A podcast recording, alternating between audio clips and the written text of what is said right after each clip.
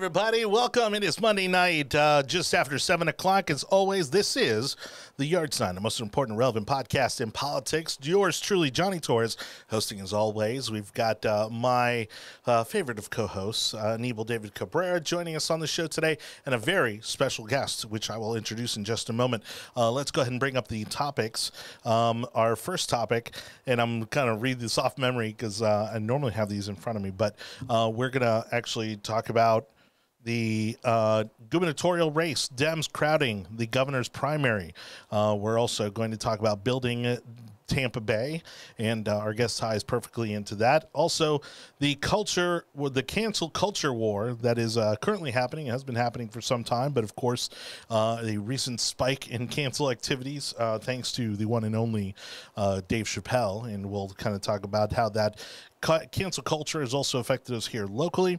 Um, and then our, our top story, uh, and you're going to have to help me with this because I don't have it in front of me. The Oh, that's right. So CNN destroying journalism. We're going to open up with that because hey, why uh, you know why ease into the show? let's start off hot and heavy. Uh, first, let's go over to the main table with uh, again uh, my co-host, uh, as always, the one and only Aníbal David Cabrera. And uh, sitting next to him, we uh, I think we can consider you kind of a regular on the show now, hey. and that would be a city councilman from the city of Tampa, Luis Viera. It's good this to be here, guys. Thank you so the, much. You push applause. Oh, there we go. yeah. Is that better? All right. So uh, great to have you back. My pleasure, Jonathan. Always great to be here, and you know, always good to talk to my friends and uh, and talk about the issues. And you know, where we can agree, we agree. When we give each other hell, let's give each other hell. So there you go. well, there's plenty to talk about um, because you know it's one of these things where people I think have always kind of not ignored, but they've kind of really uh, just not focused on city politics as sure. much as they should, um, because you know they say, oh well, they, they're just passing leash laws and mm-hmm. noise ordinances and things sure. like that. But you know, since the advent of COVID, since mm-hmm. you know, it's really uh, been incredible to see how much state and local politics has mattered, mm-hmm. um, and not only regarding COVID directly, yeah. um, but also everything that it's kind of spurned in terms of you know we're you know the big topics obviously uh, unemployment. Uh, you're also talking about uh, the evictions mm-hmm. Uh, and and crime and and affordable housing. Mm-hmm. Um, you know which you know we can kind of certainly dive into a little bit, um, but uh, then of course you know we kind of picked handpick some of these topics today because you know you've also are either directly involved or have mm-hmm. been directly affected by some of them, and so we'll get into that tonight. Sure. Uh, but uh, you know, since it has been a while since mm-hmm. you've joined us, go ahead and give us a refresher on a little bit of your background, and sure. also how long have you been on the city council now? Well, yeah, uh, you know, I got elected in December sixth, uh, 2016. I won my first race by 65 votes. Um, wow. a, a, lot of folks on city council, Councilman Maniscalco won his, I think, by like 140 votes. Councilman Gudes by about 100 votes. So a lot of these races are really close. Every yeah. single vote matters. Um, I've been on council for about four, four and a half years, stressed a lot of different issues in city council. Disability issues important to me. I have an oldest brother who's uh, uh, mentally disabled. A lot of first responder stuff. This year I've really stressed building a lot of fire stations. We got money for up to two new fire stations in my district this year. Great. Working a lot with apprenticeships, uh, workforce training, et cetera. A lot of different issues that I've been on in city council and, uh, you know, always seen myself as somebody that I take a stand where I'm at, but I always want to be civil, um, collaborative, and a bridge builder more than anything. Well, and you're one of the few people that uh, not only uh, transparently acknowledges, but even embraces the fact that you've been on both sides of the aisle. Mm-hmm. You know, you were raised very conservative. Sure. You were yep. raised as a you know in a, a Republican, Republican, family. Yep. Uh, you uh, are, I believe, are, are even uh, dating. Uh, married, married to a oh, Republican. man, married, oh. married. so, Casado. So yeah, and, so. and, and, it's true, which is you know I uh, we're we're Cuban exiles, Cuban refugees, yeah. and I tell people you don't get much more conservative than that. Right. When I was about 16 years old, I discovered American history, and uh, I, I, long story short, I became a proud Democrat. And my father said, "What the hell happened to my Cuban American son?" yeah, you know, and, and it's kind of funny, but yeah. So I've always uh, been a kind of person where, again, I, I, I certainly am a proud what I call Kennedy, Obama, Biden Democrat, but I can gladly build bridges with people. I think that's so important. We're Americans first. We have to see the best in one another in spite of our differences. Well, and I've been in your office a couple times, and and you know, again, you mm-hmm. you truly embody that, which is why we always love having you on the show. I mean, you have presidents of, of- from a range of parties, let's say, Sure. because of the historical, you know, aspect to it. Uh, but but from both sides, you know, yeah. that that you kind of look to, uh, you know, as mentors and guides, you know, to your own political values. Sure. Um, uh, let's go ahead and jump in uh, to our first topic um, because it's one of these things where I think initially, uh, when you know we first when when this first really okay, let me kind of backpedal a little bit. So I think historically there's always been somewhat of uh, friction of, of a love hate relationship between politics and the media. Um, it's not really anything new, but I do think it's really come to a peak here within the last 10, fif- you know, 15 years. Um, and uh, and I'm and, and you know I don't know that you could specifically pinpoint, you know, but you know you look at maybe like the Dan Rather incident, maybe being kind of the first chip, you know, to kind of chip away at that integrity, that that uh, you know that trust that we had in journalism, um, and and then it just seems like now it's nobody's trying to hide their cards anymore. I mean, it, it's it's pretty much, you know, you know where CNN stands, you know where MSNBC stands, you know where Fox stands. Um, of course, if you want to throw OAN in there, I mean, you know, right, Newsmax, right? Um, it seems like everyone at this point has kind of picked a side and, and doesn't really even hide behind it anymore. Um, you know, politically speaking, I mean, you know, how troublesome do you see the fact that there is a, tr- a lack of trust in, and when I say mainstream media, we're talking about the big players. Yes. Your your national networks, your global papers, the Times, the Post, um, the L.A. Times, you know that sort of thing. Although I don't think people look to the L.A. Times anymore, you know, as as an, uh, any kind of a relevant source. Um, but how do you see that affecting, you know, what you do? Uh, on on the government side of the aisle. Sure. You know, I, I've generally speaking with local media had a very good um, relationship. I always take the view that I take every call, every interview, um, because people are just trying to do their job. Yeah. And if there's something that I feel is not going consistent with reality, I try to steer it there in a responsible way. You know, with regards to the national media, the way that I've always seen it is, especially in the last, you know, the the the modern Republican conservative playbook has always been since the early 1970s, since Watergate, post on, has been to talk about a, a media that's bought and sold from the liberal side to break down a lot of trust in some uh, uh, institutions like the media, et cetera. But the difference between that and what we've seen in the last few years with things like the uh, uh, whatever uh, former President Trump used to call the media, I forgot what it is. The uh, what was the famous uh, whatever it was he would say is. Yeah. There's a difference between saying that, hey, listen, both sides have got to get their point of view, and then taking a presumptively distrustful view of the media, which is seeking to hold powerful people accountable, like we've seen over the last few years. I think that that line has been tipped over Yeah. a, a lot, especially during the pr- Trump presidency, in a way that is very, very threatening to institutions that can hold the powerful accountable. Right. If you look at for example, on the local level, local media isn't what it used to be. And there's so many issues where they can have more of a presence where you could have an elected official. I'm not saying that you do, but you could have elected officials doing something bad where the local media, because there's not enough folks out there shining lights, Yeah. Are, aren't going to be able to shine lights on the on the powerful or the aspiring powerful. So I think Well, there's even a big on, role in, there. in our most powerful cities, I mean, you look at you know the decline of the Miami Herald, Sure. you know, where again still revered, you know, in in um, in journalism in many ways, um, but also. Um, you know, like most of the kind of traditional media outlets are struggling financially to kind of find their way in this age of new media.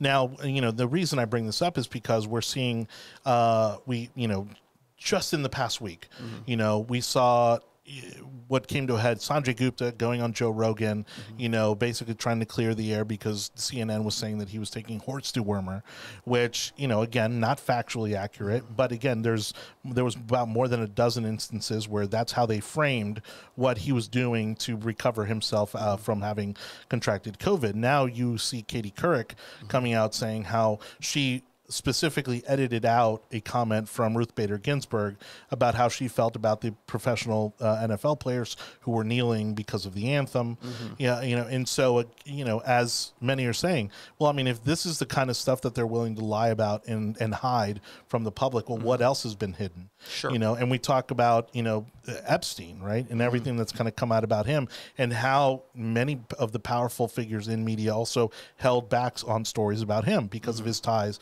to Bill Clinton, Bill Gates, um, and mm-hmm. even Donald Trump. You know, and and so it you know, it's obviously created a rise. It's created a mm-hmm. demand for alternative, you know, media like this mm-hmm. podcast and many others that are far more powerful, you know. But you know, what I wonder is truly is, is like I, I don't see it slowing down or stopping at any time where there the, the distrust in the media is only going to grow. Yeah, and and if I may, you know, the, the term I was thinking of was enemies of the people.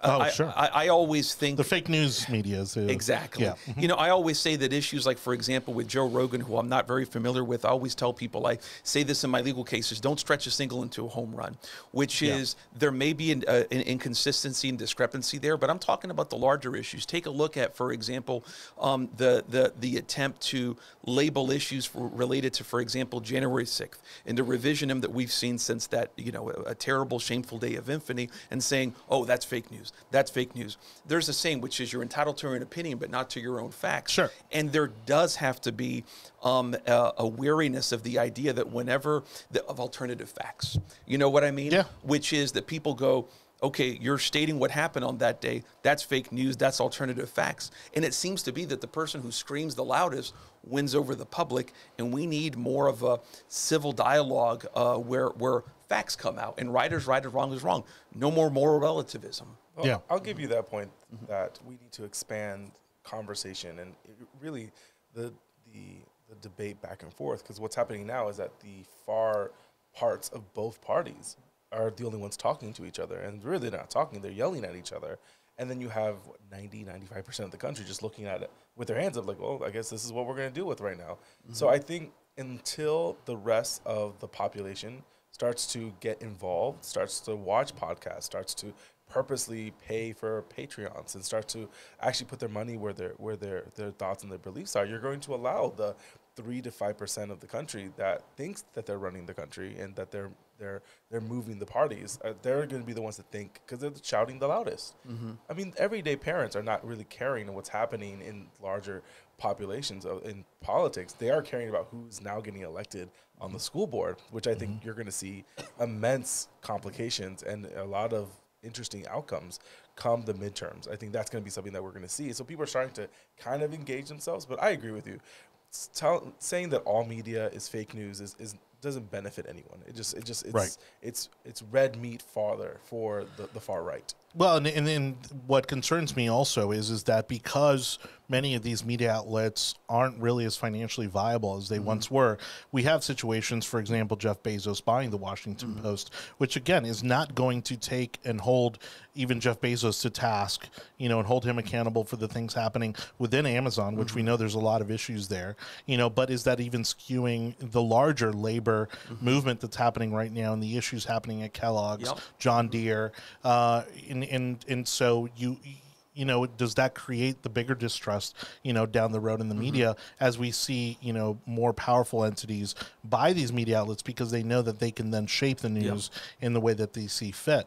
Uh, and and it's it, it's incredibly concerning because you know you do have to be more diligent about where and how you get your news uh, to find out what the truth actually is. Um, because again, aside from uh, your local media, there's not a lot of places where you can safely say, okay, I know I'm getting just the news, um, and and hopefully, again, that creates an opportunity, right? Yeah. But you know, but the problem is is that we look at how it's affected the past two elections, right? Now, Trump obviously having the bigger megaphone because of the mm-hmm. personality that he is was able to kind of make that as a rallying cry for a lot of the mm-hmm. people that voted for him. Um, now look I I have friends in, in that I you know I have people I consider friends who are journalists that are in mm-hmm. media, and I feel horrible by the way that they've been treated by some of the people that believe a lot of the rhetoric that we heard about media in general. When like your local news anchor is not, you know, the one out there, you know, that's out there trying to take down Trump. Yeah. You know what I mean? But yeah, they still got a brunt of this kind of fake news wave. Sure. Um, you know, but but then we saw in Biden's election, you know, with all these things that we now know to be true. Okay, because even when you know as i've gotten older even when the news has kind of like favored my mm-hmm. viewpoints or even gone completely against my viewpoints i still have a high level of skepticism mm-hmm. you know because again when uh, you, reporters and journalists i think feel now more comfortable than ever to kind of lay their personal beliefs into the stories that they're writing. Um, because it's it's being approved by the editors you know at these at these media conglomerates. Um, but the fact that hunter's hunter biden's issue laptop was an issue a lot of really sensitive information in there a lot of things that i think could have possibly uh, taken uh, Joe Biden out of a primary. Um, you look at what's happening with COVID, the fact that what was once considered a conspiracy theory has since proven true. In fact, of, of it having come out of a laboratory in Wuhan, you know, um, you know, when we're talking about, you know, the, the there, there's just been this continual kind of thing where, and they won't. The problem is, is that now the mo- the news is moving so fast that I don't think they even care to go back and correct. You know, unless you hold their feet to the fire and say you've got to issue a correction. That they, that, you know, they're like, well, that's old news. You know, even if it was a week ago or a month ago or three months ago. Um, you know, they've kind of moved on to 20 other things down the road. And again, I think that's where they're not, they're doing themselves a disservice because they're not going back and saying, "Hey, you know what? You you were right, we were wrong. Mm-hmm. You know, this was a story that that we screwed up." And and that again just fuels the fire for those who mm-hmm. go out there and, and and yell the fake news cry and and and can point to something like the origin of COVID, like Hunter Biden's laptop and see, mm-hmm. look, the media lied we can- and swung an entire election because of it. But we can go even further than that and talk about the the Steele dossier. I mean, that was Right. blatantly a lie, and yet I think it was CNN talking about it today that there, there's a documentary on Hulu about the Steele docu- the dossier, and they're saying that it's some parts are real, not, and then to come to find out that they had the gentleman who created the dossier on, uh, I believe it was CNN. And the first question that I, would have came out of my mouth was like, "Have you seen the P tape?" If you haven't seen the P tape, then how on earth are you supporting the P tape? And it's like these conversations that, like, oh yes, well he was in Russia. I'm like, it's factually false, but yet they're still pushing the narrative.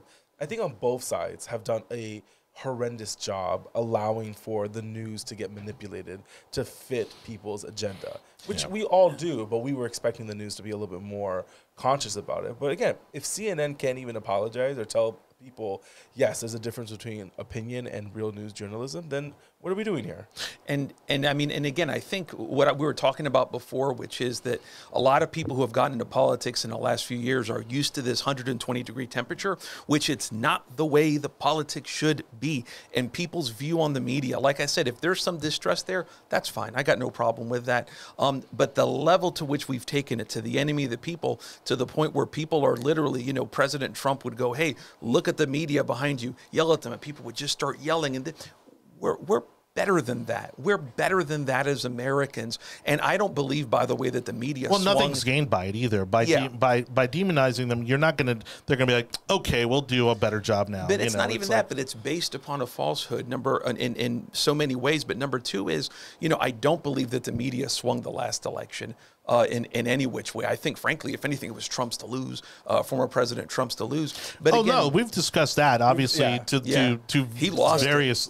He he lost that election. Yeah, Trump lost by 42,000 votes in Yeah. like four or five different counties in Georgia and Pennsylvania by his own accord. We would have the Senate right now if he wouldn't have done what he did in the Georgia re, uh, the race for those two Senate seats after the Well, in election. politics 101, as I've mentioned numerous times, Trump ran uh, a negative campaign when he had plenty of positive to run on. And if you go back and you evaluate all the rally mm-hmm. speeches, all the messaging, all the commercials, all the all the, the the whole the whole campaign vehicle that he ran on, he never went out and touted the things that he accomplished. Never. Because if you went and asked any Republican that voted for him, they would tell you, yeah, he went and he accomplished the things that I voted for him to accomplish. Mm-hmm. You know, and whether you like that or not as a Democrat, or- you know, but but it, he maybe more so than any president has, I, I, I would say um, that I can remember, mm-hmm. you know, maybe in my lifetime, maybe since Reagan, you know, you had an elected official who actually got things done that he campaigned on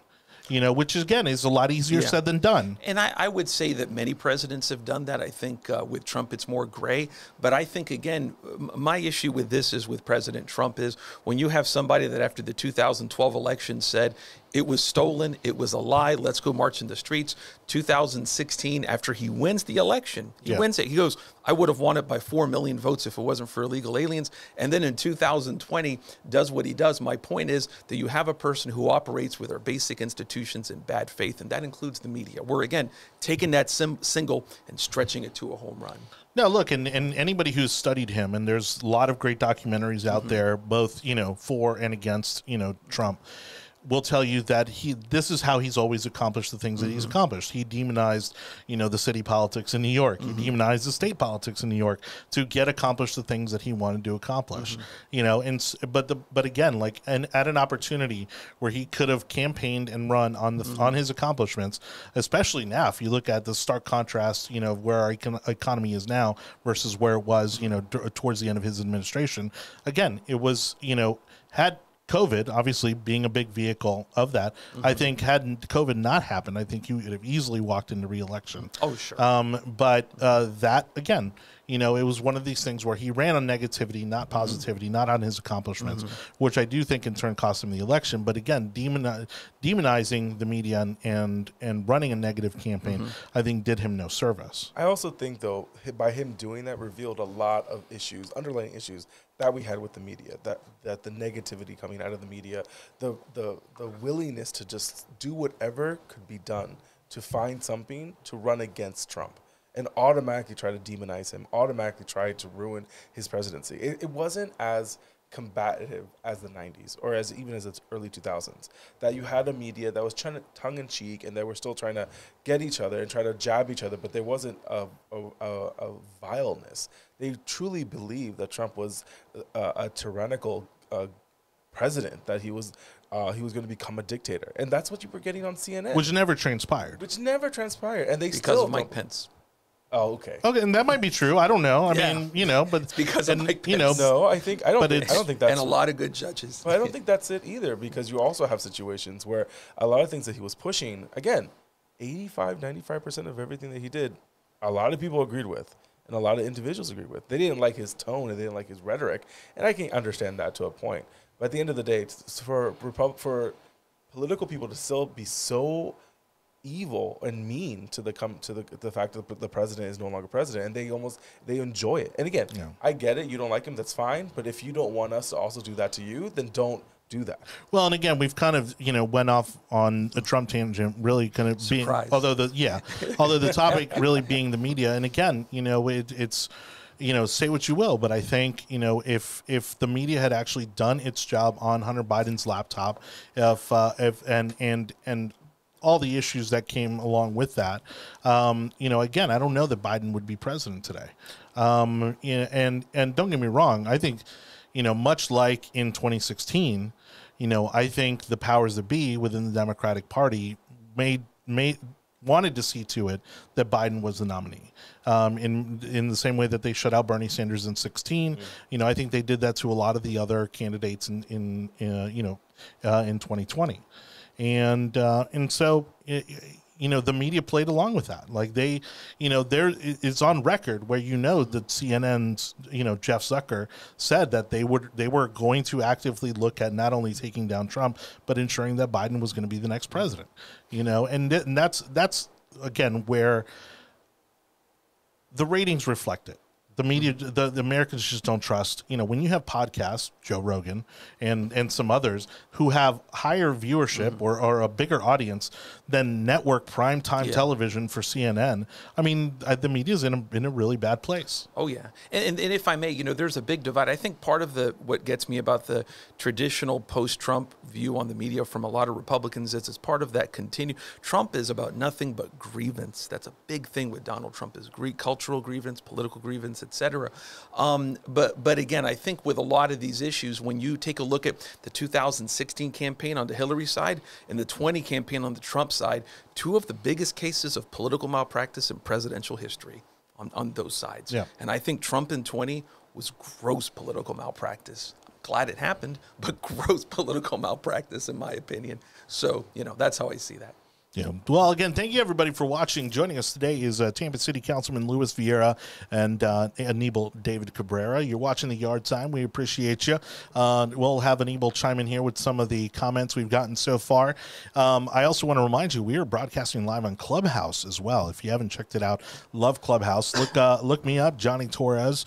Uh, you can look me up that way. I also got the Yard Sign as a room currently uh, broadcasting live on Clubhouse. Now, the cool thing about Clubhouse is that if you want to chime in at any point during the show and I see you in our clubhouse room, I can bring you in just like calling into a radio show. So we'd love to get you chiming in on uh, today's guests, today's topics. Uh, and again, we appreciate you for watching. If you uh, want an audio version of this podcast, don't forget you can find it on all the tech overlords at Google, Apple, Spotify, Audible, Amazon, uh, and iHeartRadio. Uh, um, Yeah, so some of the, the comments back and forth Yep. is that um, from Hector and some of the others are about checking uh, when when Americans feel more comfortable with international uh, news agencies, so BBC. Uh, they were talking about some of the other um, uh, WON, WI, WOIN from India, a lot of the uh, NWK, France 24. So a, a lot of people are talking about the other outlets and that they Yeah. feel that international politics or Reuters, even, even somewhat. a little bit. Uh, you know. International um, media conglomerates are, Mm-hmm. are are now being seen as more valid and not as as opinionated. So like I would I watch the BBC every morning Yeah. just for like that 45 minutes or an hour just to see what's going on with the queen and be able to, to really just get a reset on what's happening around the world. I'll get my information with the the civil war that's happening in in, in Nigeria and, and issues that are occurring in the subcontinent and um Well, but and, going and that's the thing. Even when it comes to the Associated Press, and we got to move on to the next topic. But when it comes to the AP, you know, um, you know, the new spokesperson for the governor's office is Christine Pushaw, right? Which uh, you know, if you if you set your notifications on your phone to follow her, uh, forget it. She's I gonna she's out, gonna yeah. kill your phone battery. all right, because uh, she's on Twitter all day. And in and she's really taken some of these reporters to task because the mo- the news is moving so fast, you know that again, uh, you, you had a lot of reporters validating Rebecca Jones. Now we know, you know, in retrospect, that that turned out to be, you know, a lot of fraudulent information and manipulation of the very data that she claimed was being manipulated by the governor. Um, and and none of them have gone back to correct any of those stories um, or to retract or to even apologize and say, hey, you know, we we, we kind of jumped in head first. And I think, you know, to address some of the things that you were saying you know the I think the the biggest issue that Republicans have when we're talking about the media is is that they'll go out there and they'll validate something against a Republican, even like the P tape, you know, against Donald Trump, having no actual evidence to support it, but yet they'll completely ignore and put on the back burner something like Hunter Biden's laptop, which again now months later has proven to be an actual problem. Mm-hmm. You know where you know we we're talking about potential corruption in our highest office. You know when you're talking about hunter saying that oh make sure that we kick 10% of the big guy. Mm-hmm. You know i mean mm-hmm. and and again something like that in retrospect could have cost him the election but the gov- the media and they're all again you know it, i'm not saying they're having some big meeting about it but it's but at the same time i think they do kind of follow each other's lead. And whether it's katie couric you know again editing her own stories or you know somebody like the times or you know um, what was that other the the the the abc story that the woman got fired because she claimed that they they um they had kind of uh, they didn't run the story. It was about epstein i think. Anyways um Oh, she was she was being accused of leaking the, the tape Right. about about the because it was a hot mic situation. Yeah. and so she so she was saying that she got fired for the alleged. Oh, she would she says she didn't do it, but they say that she was the one that, that leaked the information about uh, Justin Epstein and and that conversation. And the media ra- did more to ruin her life than to actually go and get the guy that Yeah. was uh, that was trafficking children. Yeah. All right. Hang on one second. Let's actually go to the clubhouse room. We got Laura on there. Laura, you there? Hello. Okay. Uh, We'll go back to that. All right, so let's go on to our second topic, which is uh, the uh, the crowding of the governor's uh, governor's race. So I have the order right. Um, okay, so uh, today we got uh, I don't again I don't have it in front of me. So Excuse me. Uh, state senator, current state senator Annette Taddeo, former gubernatorial candidate as well. Was it? Did she run for governor or lieutenant, Lieutenant. governor? It was lieutenant Kristen governor. 14, I think. Right, that's right. She was she was on uh, Charlie Crist's uh, uh, second failed attempt at the at governor's race. Um, Don't smile too much when you say that out loud. yeah, Charlie and I uh, got history. So uh, announced today that she's actually going to throw her hat in the ring for this governor's race to run against Nikki Fried, Charlie Crist, um, to become the next governor of the state of Florida, or at least uh, to go into the uh, general election as the gu- gubernatorial nominee uh, for the governor's race. Um, you know, Annette famously, and I say famously only because I happen to be involved, um, but she called out Rick Scott, I remember, at one point during the governor's, during that campaign, and criticized him for him trying to speak Spanish. Um, this is this was at a time when his Spanish was still rough. He was Yeah. still learning, um, but he uh, was uh, but he was picking it up, and he was trying to do more and more press conferences and interviews in Spanish. And she criticized him because of the quality of his Spanish, and and saying like, oh well, if you can't speak our language correctly, don't speak it at all. Yeah. Which again just totally backfired on her, um, because as Latinos and that it's all three of us here, you know, the one thing that you know we have a hard time is for people being comfortable with embracing our culture. Sure. You know, I mean, beyond you know Cinco de Mayo. You know what I mean? yeah. You know, um, I mean, even um, Channel 8, Mm-hmm. WFLA went live from the Hispanic Heritage Gala over Mm-hmm. the weekend, and you had people in there in the comment section. Why are we? Why are we seeing Oh, this? sure. Why are we Yeah. celebrating this? Why? It's like, well, I don't see anybody complaining about St. Patrick's Day. Yeah. You know, and um, and and so some people are saying already that this is a way basically for her to save her political career because she's not her her race isn't looking good for reelection uh, Yeah. for state senate. District 40. Um, right, and and so you know from your side of the aisle, Luis, and I don't know how much you kind of you know are involved with Sure, with yeah. with the party at the local level, um, but what's the temperature like? You've got Charlie who. Again, I mean, obviously he's been on the Democratic side now for for long enough, Mm-hmm. Yeah. Where he's kind of earned their trust. Mm-hmm. Um, you got Nikki Fried, who again I, I think is also jumping into this gubernatorial race because I think she sees the writing on the wall that she probably would not win a reelection. Mm-hmm. It would be tough. Yeah. Yeah. Mm-hmm. And then now you got Annette Taddeo in a similar fashion, who really all she has to uh, go on is being a state senator, which most people don't Mm-hmm. even know who their state senators are. Um, a, failed lieutenant gubernatorial candidate. Mm-hmm. Um, and being from Miami, I mean, mm-hmm. which again only gets you Yeah. about as far as Palm Beach County. Well, I mean, if you take a look at it, number one, just objectively speaking, I mean, I, I on a personal basis, am with uh, Congressman Crist out of those folks. And Okay. I think that you know he um, is uh, a bridge builder in many many ways and uh, and, and whatnot. Um, but I think all three of the Democrats are very strong in their own way. I think that if, if you were to compare this to any past gubernatorial election, I go back to 2002 Yep. when uh, Jeb Bush was running for reelection and Bill McBride, God rest his soul, a great guy, a great Marine, Vietnam veteran, and a great lawyer, um, was on the cover of the New Republic, and they called him the most important Democrat in the United States of America. Um, and it's sort of for similar reasons, which is Ron DeSantis is being positioned to be the next Republican nominee for president if President Trump doesn't jump in. Even if he does, maybe, who knows? Um, he's got, again, objectively speaking, a lot of bona fides, which is he's a governor of a, a very important state uh, a Navy veteran, decorated, a, a lot of things that politically, objectively speaking, are very, very good. You know, whether a Democrat can ultimately take him out, we don't know. Politics. Four, four months from now, we don't know what's going to happen. You know, it looks difficult, but certainly not impossible. Um, I think that Ron DeSantis, you were talking about his press secretary. I think what he's trying to do is follow the Trump model in terms of, again, grievance politics, the stretching that single into a home run, like I said, on so very many issues, and that's to win the primary. Um, uh, obviously, and he and he's got to do that. But it is being successful with Republican voters. I don't think on a national level that's going to be, you know, healthy for the United States. But it'll certainly be very difficult. All the statewide races are going to be Val Demings, who I think the world of. I love her to death. Is running against Senator Rubio. You know, it, there's going to be a lot of difficult races. Um, Florida what we saw in 2020 is, uh, and I think the core of that, we mentioned que nosotros somos todos Latinos, it's the Latino vote. You take a look Yeah. at Osceola County, I was checking it up. I think it went for Biden.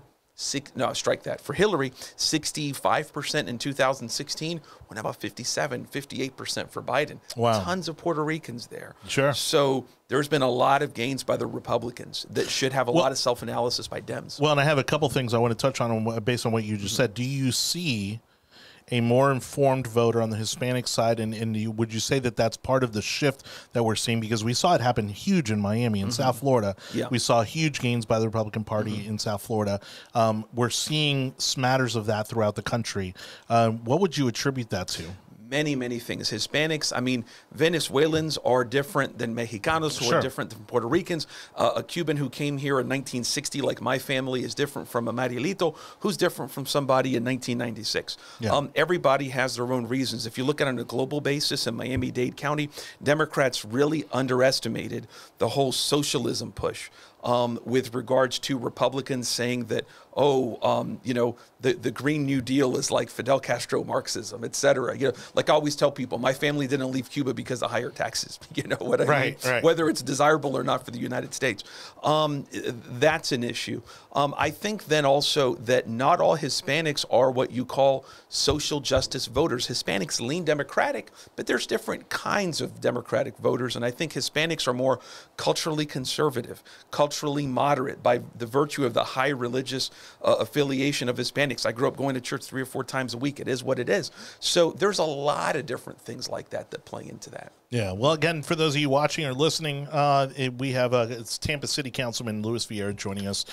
Um, funny enough, we were at the local Hillsborough County Republican Party meeting, uh, which I won't go in too much into. We're not going into major details. Yeah, I'm sure. But I was I was genuinely surprised at the We'll number of about it. Hispanic candidates Oh, I know. putting their Yeah. name on the ballot as Republicans, you know, for this upcoming cycle. Now, whether they're viable or not, that's a whole nother conversation that we won't go down. Um, but when we're talking about this primary, um, you know, I certainly understand, you know, as uh, you know, kind of in, in, in, in comparing it to maybe Biden's election, with Charlie being the safer choice for Democrats, um, you know, and it, I mean, really, is he the one to beat? You know, do you think you know Nikki has any kind of an advantage there? You know, being that she's sitting on the state cabinet, um, or is it you know kind of just pretty much a given now that, that Charlie's going to be the nominee? And I think it's a wild card right now because everybody has their strengths. Now with the state senator getting in there, that's going to you know ruffle a lot of political feathers. It's going to be very very difficult. Uh, Congressman Crist, like everybody, has his uh, political vulnerabilities, just like the other two folks do, et cetera. It's going to be very difficult right now. It, I think Democrats are going to like like what happened with Biden. People are going to come together on somebody who they think is going to be the best nominee. Um, you're comparing apples to oranges. 2020, you know, I was always of the opinion that there was one Democrat who was running who could beat Donald Trump, and that's the guy that did beat Donald Trump. Yeah. Um, this time, very difficult. Very very difficult. and so I, I- don't know if you've had the chance to talk to um, uh, Congressman Crist. Sure. um, and and or or maybe can maybe just even theorize on his motivation. I mean, y- mm-hmm. you know, when you look at congressional district 13 and how vital that that district mm-hmm. is, especially for the Democrats mm-hmm. in the state of Florida, um, what a purple district that has become, Yeah. um, and that he's maybe one of the few Democrats that can hold on to that seat. I mean, I would imagine, much like Nikki kind of giving up, you know, the agriculture seat, you know, is there not anybody kind of in their ear saying, "Hey, Yeah. you know, do you really want to do this because it's going to be a big, a bigger challenge for us to hold these seats uh, for anybody that comes behind you." Yeah, and I'm not. I I mean, I've spoken to him numerous times on the campaign and issues, not that in detail where I can opine on that, but Yeah. you know, I, I would gather to think he's the sees himself as the kind of person who's collaborative, and and I think just sees. You know, when you look at uh, Governor Crist when he was governor, you know, I supported Jim Davis in 2006 when he got elected. I think it was 2006 Charlie Crist frustrated Democrats a lot back then because he was reasonable. He appeared reasonable when he became governor, did a lot of things with the environment. I remember for voting rights, for returning citizens, Yeah. things that I'm like, you can't do that. That's our stuff. You know what I mean? Right, what, what are you doing?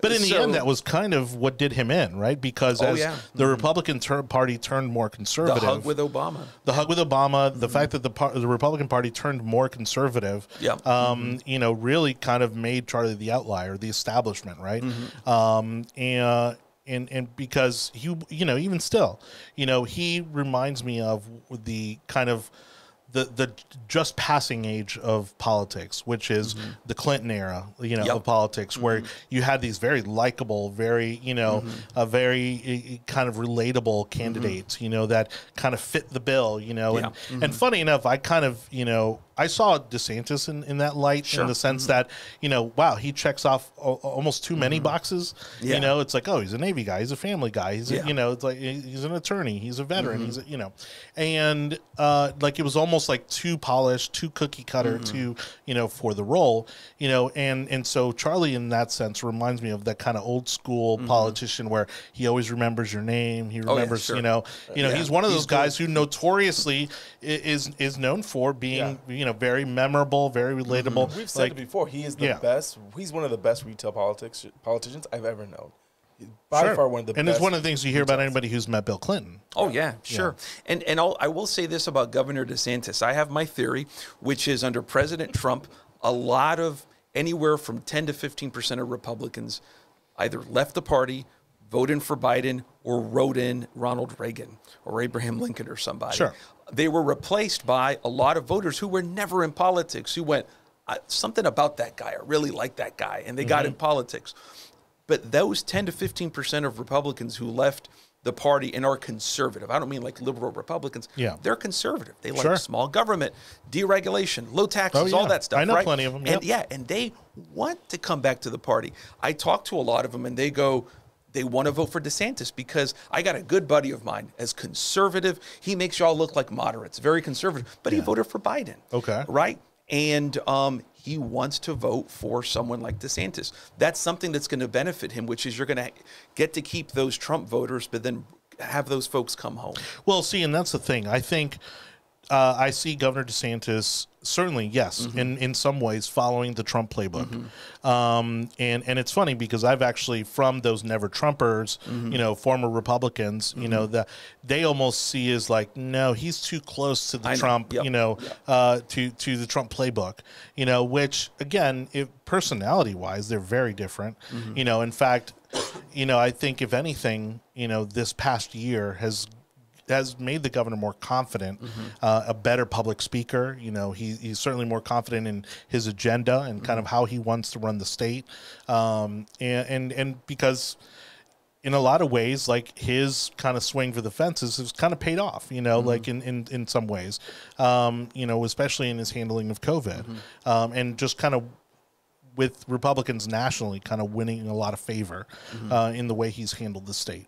Um, and so it's interesting that you say that they kind of, that some people may be coming, and I hope it's true, um, that some people may be coming back uh, thanks to DeSantis, because really, I I see him as someone who is is is, is sharper. Mm-hmm. He's you know he's he's someone who is certainly again he's an attorney. He was a former JAG mm-hmm. officer. I mean the guy is is incredibly smart, you know. And so when he goes and challenges the media in in what some might say a Trump esque fashion, mm-hmm. he's m- much smarter about it. Yeah. You know, it's not as much as like a personality attack as it is a hey, Substance and you know, policy. yeah, exactly. I'm going to criticize you for what you are trying Mm-hmm. to, to to say, but here's you know, and here's why. Mm-hmm. And that's you know, insane that the moment a politician pushes back on a someone, a media person or reporter, he's acting very Trumpish. Right. Like that's that's the standard that we have become- now. yeah, sure, Just that's- because someone is pushing back means Yeah. that you're automatically a Trumper.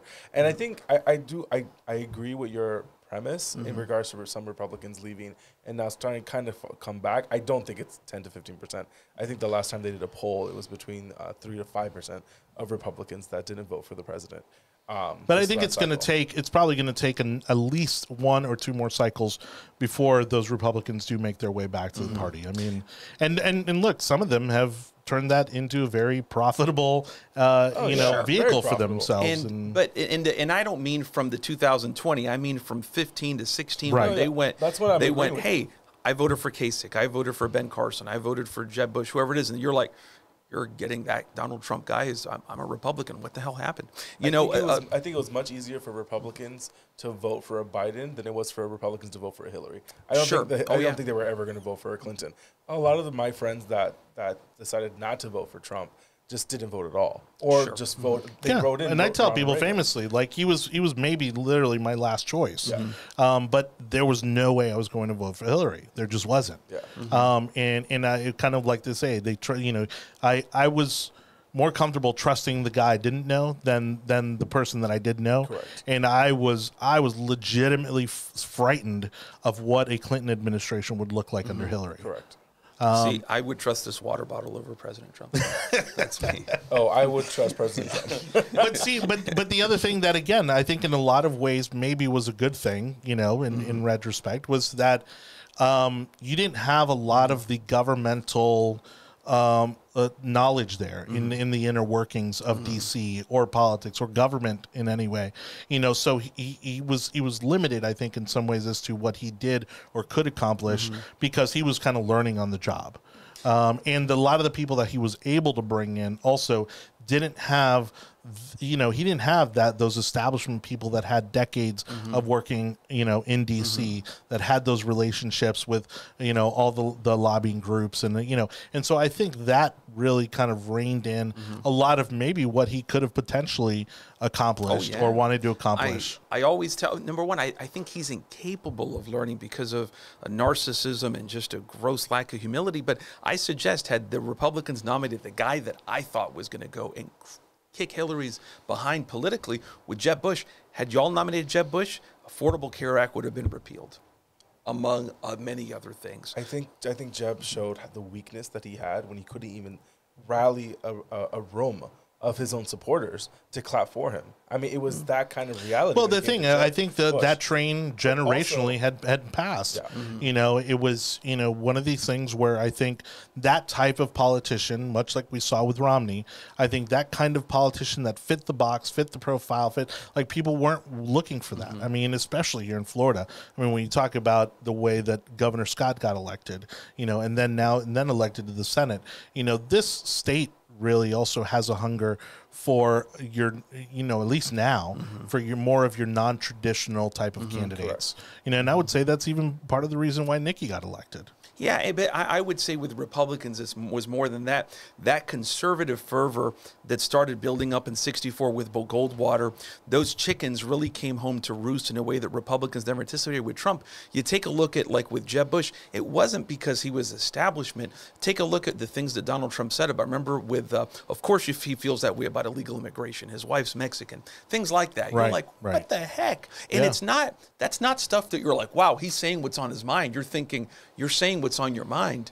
And, and and God forgive you for thinking that. You know what I mean? well and I, I remember during every debate being like oh that's it that's the end of his campaign like i i legitimately never mm-hmm. thought that it would go the way it did mm-hmm. because i thought god that that's so offensive or that's so out of character for our nation's mm-hmm. politics that there's no way that this continues to move that boat down the river No, I, and I, I, never thought that. I'm sorry. Oh, I would have to say I every Oh, I did. I was shocked Every continually. time it went it went further and further. I'm like, that's where the country wants. That's where the pendulum swings. And I'm gonna say this comment right They now. did want a fighter. They did Yes, want the com- somebody. The, the Republican Party was hungry for somebody that was going to fight. in the face how many times? Yeah. Right. For how long? And we, we were just done. We had lost the White House. We had lost both seats, both uh, the House and the Senate, and we needed someone to be a fighter. Now, if that if that was Trump, and Trump did exactly what the Republicans wanted to do, and again, ninety percent, ninety five percent of what he did, Republicans wanted to get done when it came to the wall, when it came to the majority of his policies, even even down to the Supreme Court nominations. And I'll say this: the way Democrats Court nominations in yeah, general. and Yeah. the way Democrats talk about the, the previous president irates Republicans. yeah. Just the way they're so negative and they are so um, they oh, they're almost like browbeating when it comes to talking about the past president. We talk about Obama in this in this group all the time, and I never make a disparaging comment about Obama and the way he was uh, running around and making dictatorial uh, comments. Who would have thought Joe Biden would be more of a tyrannical president than Trump? I mean, that's where we're at right now by doing mandates and having people uh, obviously pushing the agenda when he says, no, he cannot mandate, and then saying six months later, yes, he can mandate it. I mean, who would have thought? And now it's caught up into the courts. So I think we have to be a little bit careful. If if Democrats want the tone and the and, and the and the temperature to go down, then you got to stop attacking Trump. I mean, when Luis, when you say that you kind of model yourself as a Roosevelt, um, and I mean FDR, And um, TR. Okay, all right, cool, all right. so TR, FDR, Yeah. um, you, you know, Obama, you know, uh, Biden type. Do you, do you genuinely think? Do you think we are getting the same Biden that we would have gotten four years ago, or Abs- six, or eight years ago? Absolutely not. The Democratic Party has changed in response to President Trump. Um, you know, the Democratic Party certainly went to the left. A lot of its networks, netroots, activist groups um, took on a more prominent stance right now when you're dealing with a modestly different Democratic Party. I think, though, with Trump, it's funny because people talk about moving on from Trump. Um, I always, number one, I always believe that Biden was going to beat Trump in the election. And I remember thinking to myself, after this happens, there's got to be Americans seeing the best in one another after this and forgiving one another. I know that sounds cheesy, but it's true. Then, It will never happen until uh, Democrats stop attacking the president. sure, but what I'm going to say is, if you want the tone to stop Mm-hmm. or to lo- lower, you have to stop attacking the prior president. I'm not saying that he was right on everything. I'm not saying he's wrong on everything. But I'm saying when you're listening, even when I have to roll my eyes when I'm listening to uh, Krystal Ball on what's the the new podcast that they have. Uh, breaking point. Breaking point. Yeah, and she Krystal's goes into this whole thing. Yeah, we need to b- bring down the tone and bring down the energy. And then she goes in a three minute rant about how bad Trump was. I'm like, 68 to 78 million people voted for Trump. Sure. Half the country voted for Trump. So why are we still thinking that we can bash him? That's not going to bash. That's not going to upset the other part of the country. I think what happened after the 2020 election ruined those plans. Um, in terms of the numerous lies, you know, people like uh, uh, Giuliani, who, who's that other woman, Sidney, whatever her name is, from Texas. Powell? The, Yep. Yeah, yeah. The, uh, uh, uh, the president, the whole Stop the Steal thing, the January 6th rally, it's going to be wild. That really struck at a core with a lot of people. And, you know, from that, there's got to be a right record. It's funny because this is a kind of dialogue that we need to have. Yeah, but I also think that you know, re- regardless of you know, and tr- avoiding going down the, the tangent of talking about January sixth, you know, I, I think I do think it, it should have been a wake up call to DC. Mm-hmm. You know, in terms of there's something wrong here. If people were that willing to storm the Capitol, you mm-hmm. know, again, whether you know, again, you know. Okay, I'm not even going to get into you know my personal opinions on it, but the fact that they were even willing to go to that length, um, I think should have been a wake up call to DC and what's wrong in DC, in our Congress, in our Senate, uh, and even in in in the in the presidential administration. You know, rather than simply then saying, oh well, we're not we're now going to you know just turn the whole narrative against the individuals who who caused this instead of saying well why did this happen? You know what is it that we're doing wrong when congress has its lowest mm-hmm. approval ratings in history? You know what is it that we are doing wrong you know that would cause people to want to do this? I, I think that there's no a- introspection there. in a reverse side, that kind of sounds like a liberal sociologist from 1967 Harvard explaining street crime, which is when people invade the Capitol in an effort to circumvent circumvent the 12th Amendment and 180 cops are injured um, from it. That's something that should be universally condemned. And mind you. A lot of mainstream, what I call, and conservative as you can, Republicans condemn it. It's just, again, I think that there's got to be some acknowledgement of the hurt that that day and that whole movement caused the United States um, in this person's estimation. No, and I'm not saying that there that it, it didn't cause some damage, and Mm-hmm. you know, and I'm not uh, also saying that what they did wasn't wrong. Mm-hmm. But again, there needs to be, and and and they're not going to do it, but there should be some introspection on behalf of Congress as to why these people were motivated enough to do that.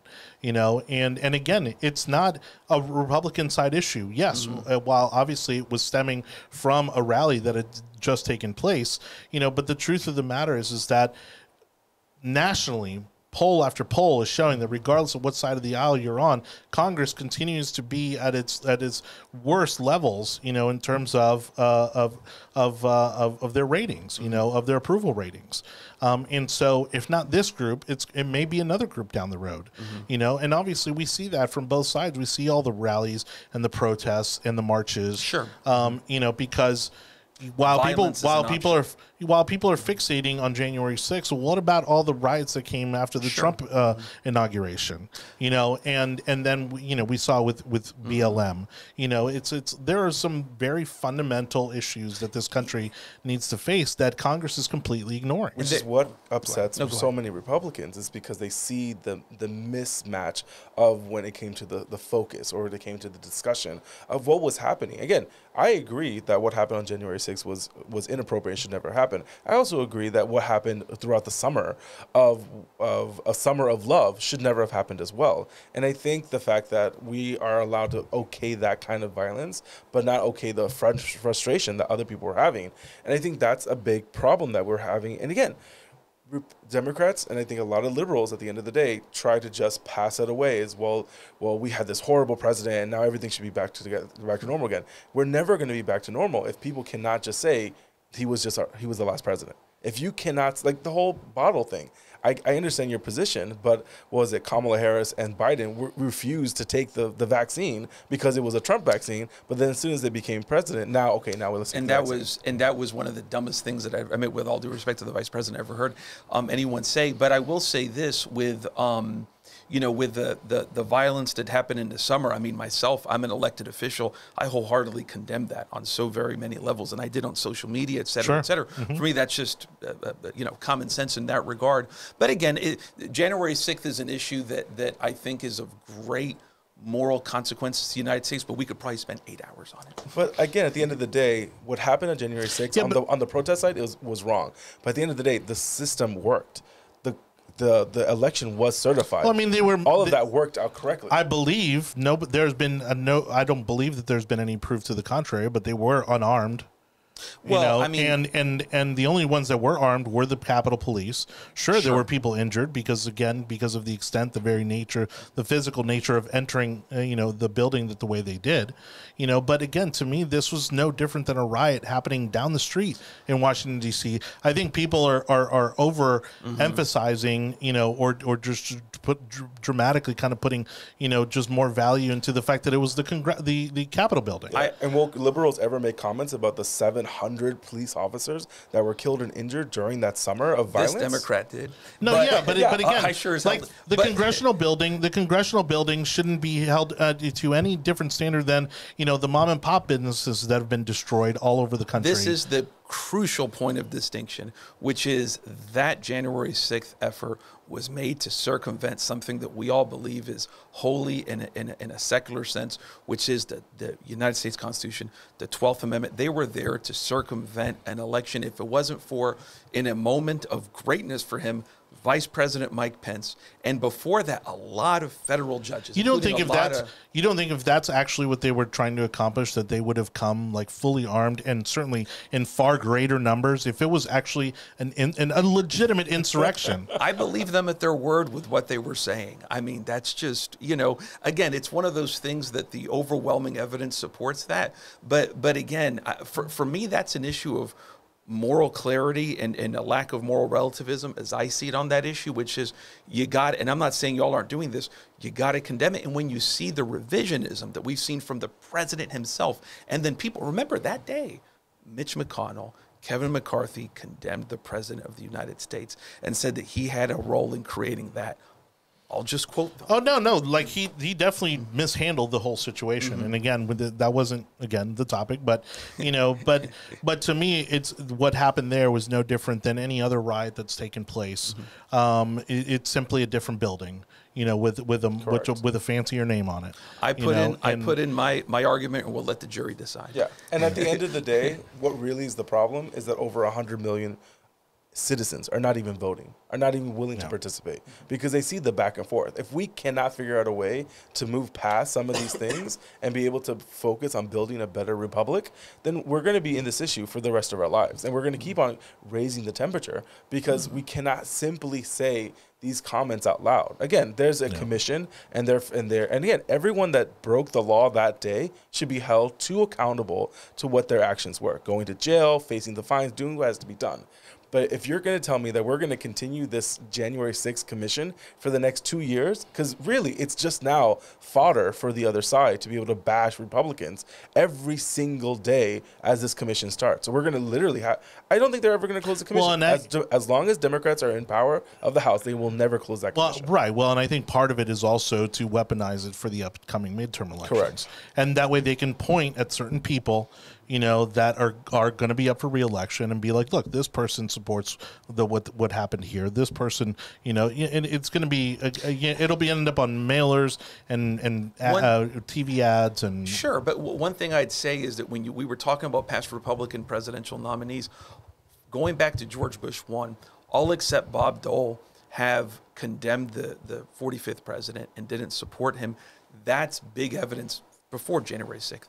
Um, in, in terms of the um, deviation from normalcy, I don't believe the, that at all. I think the reason why the pre- the that president did not um, support 45 was because he was a complete opposite of what they tried to do. That dynasty of the Bush dynasty, and that really was a a, a, a a push away from the establishment. I mean, that's there's a reason why these overly established individuals like having these dynasties is because they can keep control and keep power, and Americans were just over it. I mean, look, I have a deep appreciation for 41, you know, and um, uh, and uh, I mean, you look at what now obviously is, is historically seen as a mistake, you know, but to have gone, you know, after Saddam Hussein, after 9 11, mm-hmm. you know, again, was a personal thing. Why? Because he had gone and tried to take out, um, you know, uh, HW, you know, and, and so, you know, I'm, I'm just, you know, kind of lining that up to say that uh, after you watch the primaries and how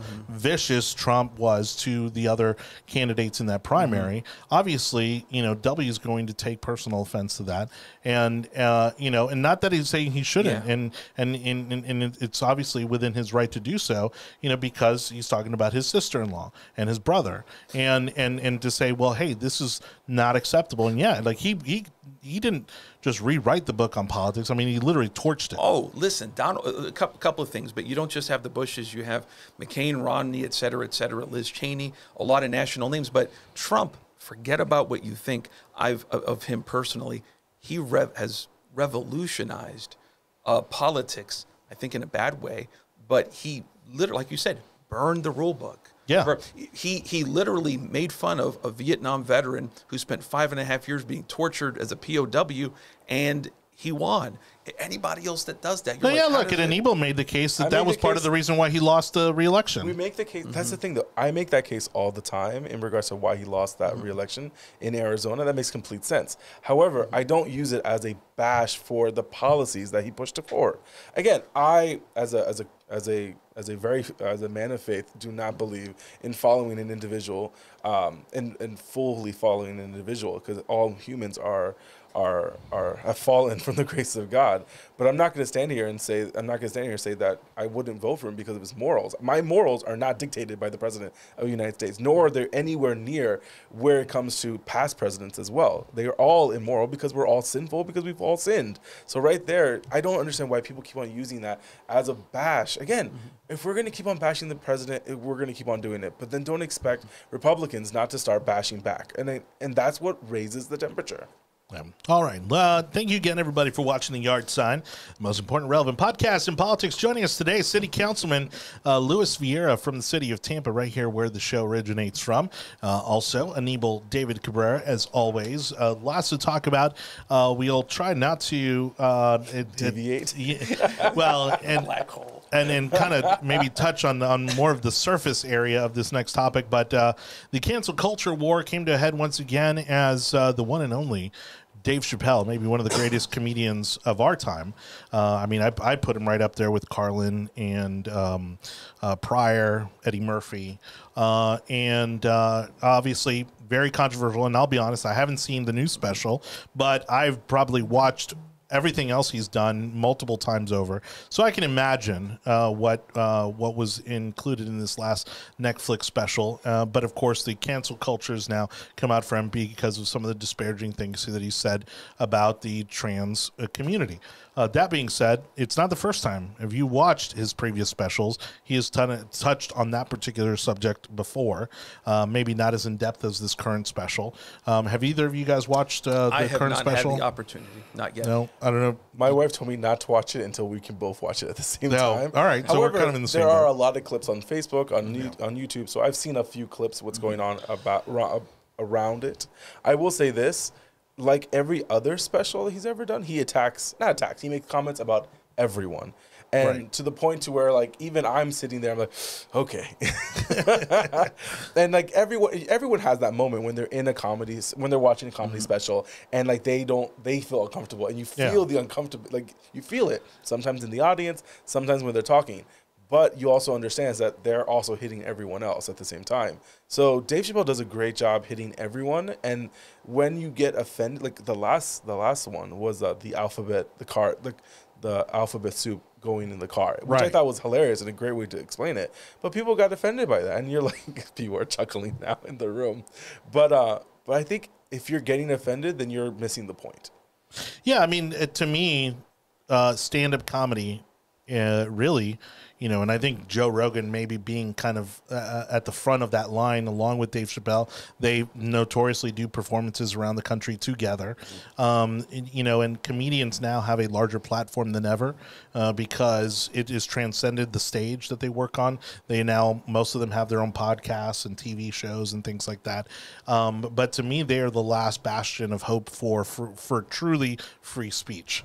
Um, and that's not to say that you know again they they they again they face repercussions for the things that they say um, as as they should but the best comedians of our generation uh, have always you know tiptoed across the line you know or crossed the line you know when you talk about uh, again Pryor Carlin um, Eddie Murphy, um, it, and you know now Dave Chappelle, and and you look at uh, even gosh, I had a George Carlin video come up in my Facebook feed from I think it was probably like 15 years ago, and it's amazing because you would have thought that he was talking about what was happening today, Oh, yeah. Uh, and and so it's it's a somebody said that stand-up comedy is really a reflection of what's happening in our society Yes. um, and and these comedians obviously have a much different perspective, and that, that's how they frame, you know, their work. Um, you know, and, and and again, it like you said, if if you can't take the joke, then you're obviously not missing it. Yeah. You know, because again, I mean, obviously, Republicans the butt of many jokes for many comedians. You know, but we're starting to see that it actually the conservative groups, you know, are the ones giving them more of a pass. You know, mm-hmm. when they talk about these things, you know, because they realize that okay, there needs to be room for you know the the the type of content that we consider free speech, whether we agree with it or not. You know, and go ahead. Oh, no, go ahead. No, I was oh. just you know, and Well, so to yeah, that I- extent, yeah. this is not the first time that that Chappelle has offended people, and and I think he also brings to light a lot of opinions that are that are typically held within minority communities that aren't typically voiced or talked about openly be, for the fear of repercussion. And and I think, and I haven't seen it. I mean, I I- think we all stipulate, and all people should stipulate that everybody's entitled to respect, et cetera. Mm-hmm. The issue is where do you cross the line? Like for example, with me, uh, if you all remember that movie Tropic Thunder, Right. I've seen it. I hate that movie, and I will always. I will always have it out for every single actor in that movie because my oldest brother is mentally disabled. Um, and, and and again, where do you draw the line? For example, this isn't comedy, but the the Rolling Stones "Sticky Fingers" song uh, uh, "Brown Sugar," um, they just said they're not going to sing. I love the Rolling Stones. I, I listened to that song. I never heard, read the lyrics. I read the lyrics. I was horrified. Really? What the hell? I've Have never- no. read the lyrics? It's awful. It is Yeah. evil. It's as if Satan himself wrote that song. It's terrible. I go, what the hell were y'all thinking? So, Drugs, um, you it's, know? some- it's it's awful. Yeah. So so again, where do you where do you draw the line in that regard? Um, I, I, I don't know, but again, everybody should be treated with respect, and I think especially when it's personal for a lot of people. Um, uh, people speak up, and this should be personal, like I say to all of us. For example, I if, if you don't have somebody in your family with intellectual disabilities, we, we should have the same level of compassion and empathy because of empathy. So so again, where do you draw the line? I don't know. But well, but and, you know, and to that extent, for instance, actually today, you know, as I was getting ready to leave the house, I was watching Josh Blue, you know, Mm-hmm. and you're talking about a very successful comedian here within the last ten years who who has, I believe, cerebral palsy, Mm-hmm. you know, and a lot of his, you know, a lot of his. Uh, humor, a lot of his content is based on Sure. his affliction, experiences. you know, and and his experiences exactly. Uh, so, I mean, stand-up comedy by its very nature or or those have that have transcended time in terms of stand-up comedians have always walked the line Yeah. you know and it is very difficult it's funny because as soon as you brought up tropic thunder i thought you were going to talk about robert downey jr doing blackface Oh yeah, that's that's know, a whole. i mean that's a, There's so you know, many issues there. you know but but it goes to show you right like Yeah. Mm-hmm. perception you know and and perspective you know in terms of what may, is is by today's standards considered problematic And and it's it, and if I may, it's funny because my my son who's here will watch old movies from the 1980s, like I was emailing you before, and like 16 Candles, Yeah. um, e- et cetera. Great movies, but there's certain things you go, yeah, that's just to let you know that's not right or whatever. Great movies from the Right. 19, uh, what is it, Weird Science, whatever. You know, Yeah. you're just like, you know. Well, like you know, and, and, and, and I mean, by today's standards, honestly, because you know the cancel culture has even come come for Disney, you know, in, in much lighter, uh, with much lighter reasons. But like I'm listening to the Little Mermaid soundtrack, you know, and the song "Kiss the Girl." Yeah. It's like, well, if you want to know if she likes you or not, kiss the girl. Well, Yeah. you know, by today's standards, you know, if you're listening to cancel cancel culture, like that would be completely unacceptable. Yeah, and, and I think the whole cancel culture thing, like we were talking about before, I remember, you know, Disney, when I was a kid, the Southern Baptist Convention, nothing against Southern Baptists. I went to a Southern Baptist church as a kid.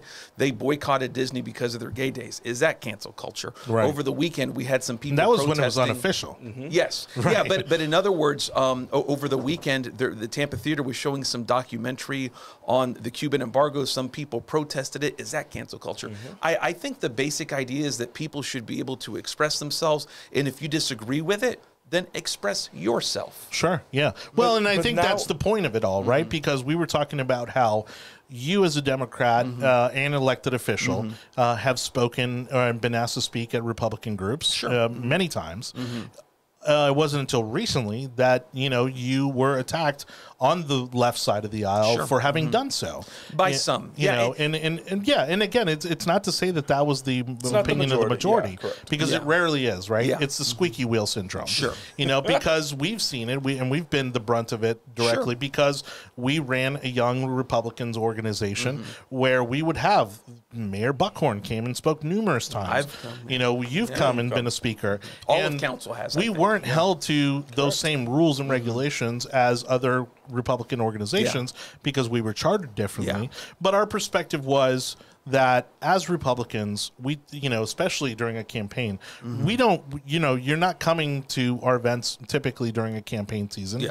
because you know that we're probably not going to vote for you, you know. So But we get you after the election that's cycle. right. Well, That's because then, as an elected official, Yeah. now we are Now- yeah, constituents. it's a whole different Amen. conversation. Yes. And it's not like you're going to change hearts and minds in that room, you know, like, you know, you're not going to flip somebody from an R to a D. Yeah. But you are going to at least be able to elaborate on the on the decisions you've mm-hmm. made on on votes that have happened, on the way, Yes. you know, the way the things are happening operationally that again our perspective, our, our questions, our issues are certainly going to be different from Yeah. the groups that uh, that are on your side of the aisle, and that's why I, I see it as a beneficial thing to the organization Yeah. rather than as a oh how dare you invite a Republican to Yeah. speak at a Repu- uh, uh, or a Democrat to speak at a Republican organization. And I'll tell y'all the reason I do that is because it's not to flip people. People are going to have No. their own journey. Correct. It's to number one engage because y'all are constituents, but number two to engage not just as constituents, which is that we should be talking to one another. Right. Uh, th- that that's so silly that we can't talk. When I went in front of this very conservative uh, South Tampa group, I spoke about things that I believed in. With I talked about the lynching memorial that we're working on. I talked about implicit bias. I talked about all sorts of issues. Right. I didn't I didn't water things down. I said, look, this is where I stand That's it. I wasn't Yeah. there to like ruffle feathers. I was there just to talk. What's wrong with that? God forbid. No, and then and then oftentimes because especially now in the age of social Mm-hmm. media, you know, we get enraged or we get Oh, you know sure. worked up about a particular individual or a particular issue, especially when it comes to individuals. Mm-hmm. And then all of a sudden you meet that individual and realize, okay, this person isn't what I purported them to Mm-hmm. be. You know, they're not. You know, and so for me, exa- again, if you just followed me on Twitter. And we met. Oh, I Oh, you're- would you're a probably wreck be on Twitter. Yeah, I would probably be a very different person. Like you would probably think that I, you know, was bipolar or Yeah, you know, sure. Or had multiple personality mm-hmm. disorder because I, I'm, you know, the perception versus the reality is very different. Mm-hmm. Um, and, and because of the bill, because of the context too. Sure. You know, whereas I'm just pushing out, you know, a, you know, little quotes or Sure. you know, short thoughts or. but Oh, I'm sorry. Am I still alive? I apologize.